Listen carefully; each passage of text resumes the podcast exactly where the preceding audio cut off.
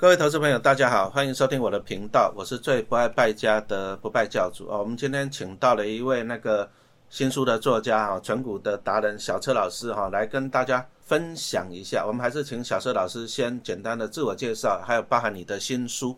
Hello，各位听众朋友，大家好，我是小车存股实验的小车。那我最近上市了一本叫做《给存股新手的财富翻滚笔记》。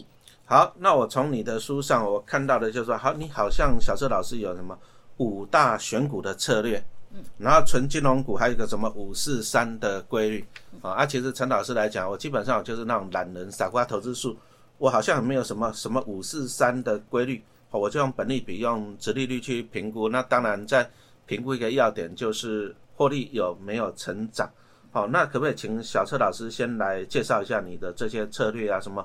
五四三规律方面的，好，那首先我在挑选核心持股的时候，有五大选股的策略。好，那第一个，呃，它是要稳定配息超过十年以上，因为我们领这一类的股票呢，主要目的就是要领股利。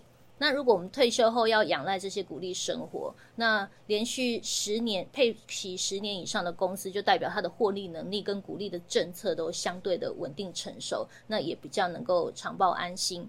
那再来第二点就是每年配息不要落差太大，像我们之前提到的，像景气循环股，那可能今年发个五块，然后明年发个两块，后年发个零点一块，那像如果配息落差太大的话，是比较没有办法靠这个股利维持我们稳定的生活品质。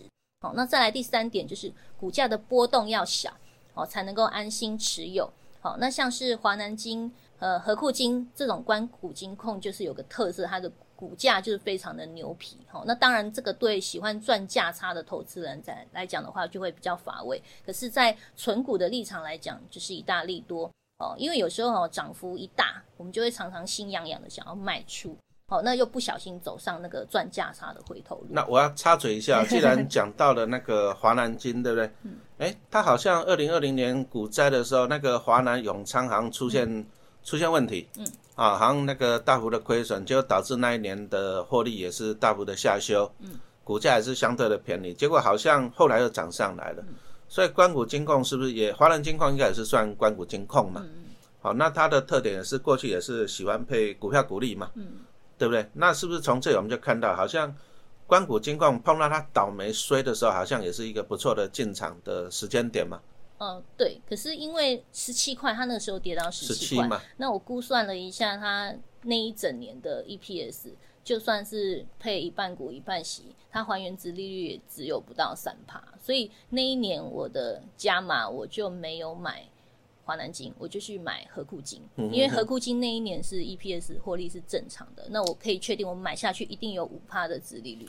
我和库金今年去年表现很好呢，嗯对，哦 EPS 一点五，它以前大家都一点二左右嘛，是不是？所以说，哦去去年真的是表现不错，所以说我们看到和库金它的股价也是啊，就是一路往往北呀，好一路往北 这样子哈。不过有时候来讲，虽然说我们投资股票，我们是希望说安稳的领息啦，就是说你表现好，但是你说像刚刚小车老师讲到的，你说华南金十七块，它前一阵好像回到二十几了吧？嗯，好，所以说你看哦。在相对便宜的时候，你进场，当然要注意哦。你不是说看到股票便宜就可以进场。如果说一些奇奇怪怪的股票再便宜，你都不要买啊。但是这种关股金控，哎，它它好不容易突然间它不小心做错一件事情了，股价大跌，是不是就是给我们一个机会？那你如果十七块买，哎，涨到二十几块，你也赚了五块钱的价差嘛。啊，不过小车老师后来他没有选择买华南金，跑去买和库金。哎，我觉得和库金的报酬反而也不错哦。对，啊，也不错，因为和库金它就是获利成长了。好，所以说我们投资股票，我们当然就第一个嘛，挑那种关谷金控倒霉的时候。那第二个就是你要选择一家就是获利成长。哎，那时候为什么考虑到和库金呢？有看到获利成长的趋势吗？我有看到它 EPS 是获利成长的。那其实不然，其实他们两个。股票在都是属于中价位的关谷金控，以前的话其实获利啊跟盈余分配都很像。哦，那这是刚好就是去年就是一个分界点，那刚好华南就是遇到倒霉事，然后和库金它不仅没有踩雷，而且它还获利成长，所以我就觉得说，嗯，考虑到未来的话，我还是会先把现有的现金就是投入到比较有成长趋势的和库金这样。和库金以前其实以前股价蛮牛皮的啦，嗯嗯，它以前大概都是配个一块钱左右啦，一块钱可能就是零点七的现金，零点三的股票，啊，以前是这样子。那和库金，哎，小车老师觉得可不可以当做核心持股，就是放着零股利这样？可以，这个也是我核心持股里面蛮大的一部分。哦，所以说也不考虑说做价差低进高出这样子。我后来就是做价差，就是。台积电啊，台积电。然后我那个，因为我上班呢，有时候很懒得去看那个高高低低啊。这些六十趴的，我就是买来，我就是放着零股利。那价差我就会放在成长股的部分。嗯嗯嗯。那台积电你做价差的话，你有参考什么样的指标吗？嗯，就是基本上六百块以下，嗯，都可以分批的买零股进场。那涨到六百五以上，它相对来讲就是比较高。那一般投资人常用的用 K D 指标来操作，你觉得 OK 吗？嗯，当然是可以。不过我就是一个数学不是很好的人，然后我就觉得这样会很累，所以我都会通常我会去抓那个股价的股。好，那像刚刚小车老师讲到六百块哈，六百块，六百块，第一个当然是一个整数的关卡了。啊，不过法人预估啦啊，纯属预估啊，它台积电今年应该有赚三十块钱的实力。嗯，好，成长股我们一般还是用本利比来评估它，因为它配的股利不高嘛，股利不高，你用殖利率来评估就没有意义了。嗯，好，按你如果说像金矿，金矿它的基本上它的获利很稳定，股价很稳定，所以说金矿你反而用殖利率来评估会比较好。那台积电你如果说你用那个本利比法来评估的话，哎，他今年法人预估三十块的获利，那股价六百，六百的话，本利比就二十倍。那六百以下买进的话，本利比就低于二十倍。其实这样子来讲还是不错的，因为你看，像台积电去年大概赚二十三块嘛，啊，而它的股价高点是六百，好像六七多少，六七九嘛，嗯，啊，低点是五百多。那你看哦，你就把六七九五百多，你把它除以去年的二十三块的获利，你会发现其实台积电去年的本利比也是在二十几倍。啊，二十五倍啊，二十六倍这样子，所以说，好，那小社老师刚刚讲到的六百块以下，就是台积电的本益比也相对的便宜。好，那再来你的五大选股策略，我们就继续。好，那第四个是公司要大房，它的盈余分配要在七十趴以上，那就是等于是说我赚一百块，至少要发七十块以上，然后就是才比较理想哈。那像是。华南金啊、和库金啊，这两档它的盈余分配率几几乎都是八十帕以上。哦，那还有像是玉山金，它也是有八十五帕。哦，那再来第五个是股息值利率要五帕以上，因为通常呃每年的三四月公布完股利股息后，那股价就会一路涨到除息前，所以那个时候我就反而不买。那我会在除息以后，它的。然后，殖利率有超过五帕以上，我才会去买。哦，所以也不是说，哎，我选了以后我就是随便乱买。我会相对的是在股息殖利率价格是在五帕以上才会去购买。嗯，那至于就是呃金融存股的五四三规律，哈，那其实是我把一年的十二个月切成五个月、四个月跟三个月，哈。那第一个五个月呢，就指前置期，好，就是四月开始到八月除夕以前，好，因为。这五个月呢，它是相对一年，因为金融股它的股价它有一定的特性。那这五个月就是起涨期，因为它就开始炒作，炒作到除夕前。所以我们这五个月要做的事情就是什么都不做，就是开始存钱。那存钱完之后，记好除夕日，规划好我们今年要买进的张数，再来就进入到第二个阶段。你的前置期五个月。四月到八月，为什么是四月？哎，那时候是财报年报出来的吧？嗯，而且的董监会是不是也开始说要配多少息了？对对对。所以选择四月是这个原因嘛？对，就是它一旦公布股利股息以后，就开始起涨了，一路就是涨到。当然要公告的是不错的了哈，对不对？公告的是不错的话，好买近期呢？哦，买近期的话是八月中除夕以后到当年的十二个月，那其实。呃，金融股来讲，这四个月是相对一年来讲，它的价格是比较便宜的，所以我会用把握这四个月的时间，尽量的把它买完。那最后就是加码期，加码期是三个月，就是一月到三月哈。那一月通常一月十号，它会公布全年的 EPS，我们那个时候就可以大概算一下，今年我们可以配多少股利了。那那我们就一月到三月之间，就是我们年终奖金在发的时候，那我们就是利用年终奖金做最后的加码哦。所以我主要的买进时间都是以四个月，就是八九十十一十二，然后最后加码的话是年终奖金投入这样。哦，我们从这里看到小车老师跟一般投资人不一样的是，你买的时候都是除夕后，嗯，除夕后哦是八月到十二月，嗯。啊，接着是隔年除夕前，好，一到三月这时候，那当然我们如果说你有去观察金融股，你会发现，有了我自己有观察到一个趋势，就是说，哎，四月的时候，哎，宣布配股配息，好像配的不错，股价就开始一路涨，涨到除夕前，啊，涨到除夕前，其实你可以看那兆丰啊，看玉山，基本上都有这个趋势，好，啊，涨到除夕前，但是呢，就是因为投资人去追价，就相对的偏高嘛，相对的偏高，那怎么办呢？那你就宁可不买。啊，宁可不买，那等到除夕要贴息再买。其实投资人你可以去看一下，像刚刚陈老师讲到的什么玉山跟兆丰，你去看一下。除夕前，因为玉山啊配的不错，就是一半现金跟一半股票，所以说除夕前呢，投资人都很喜欢去追。那兆丰因为它的那个盈余分配率很高，兆丰大概都八十五趴左右，啊赚两块给你一点七这样子，所以除夕前呢，投资人也很喜欢去追。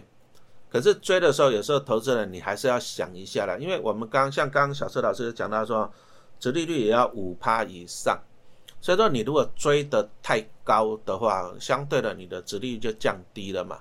那为什么小车老师在八月中以后才开始买？很简单，因为那时候都除夕完了嘛。那你想想，因为除夕完了，投资人就嗯追价的买盘不见了嘛，好，追价买盘不见了，接着八月的时候，应该那时候也在反映上半年的获利了。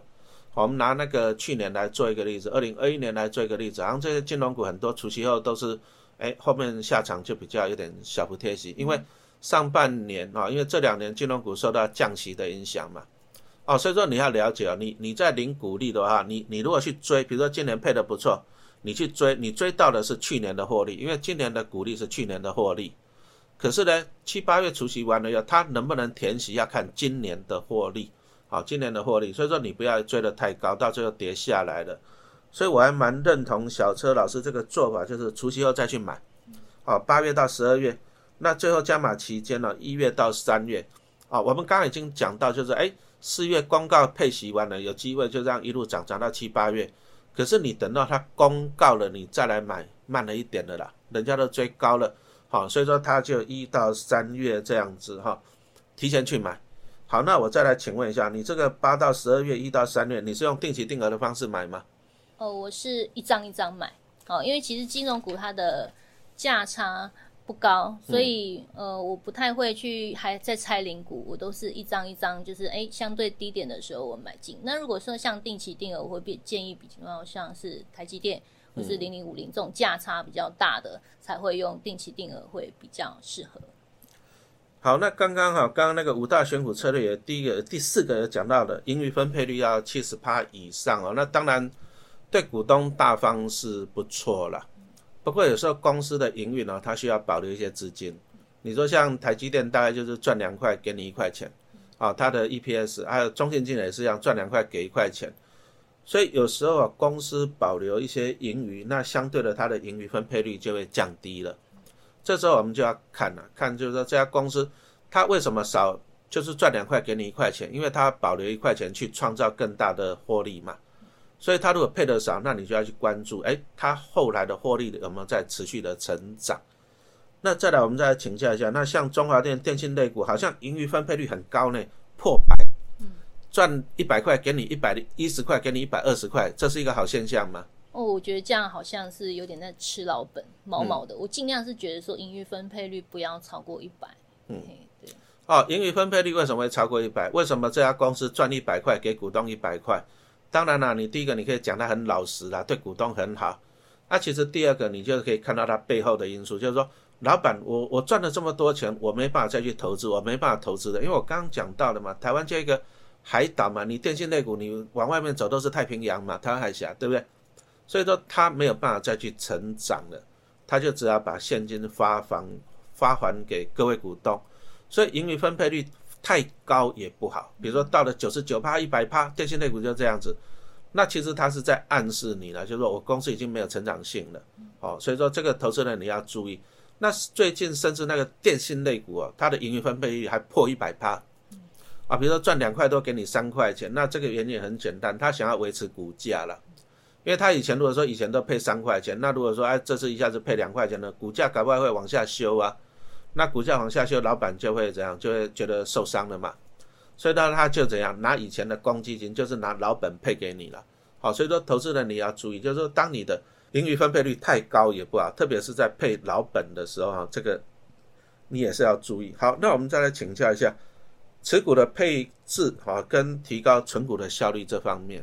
哦，那因为我在零股利为主的核心持股是六十趴，那赚价差成长股的部分是四十趴。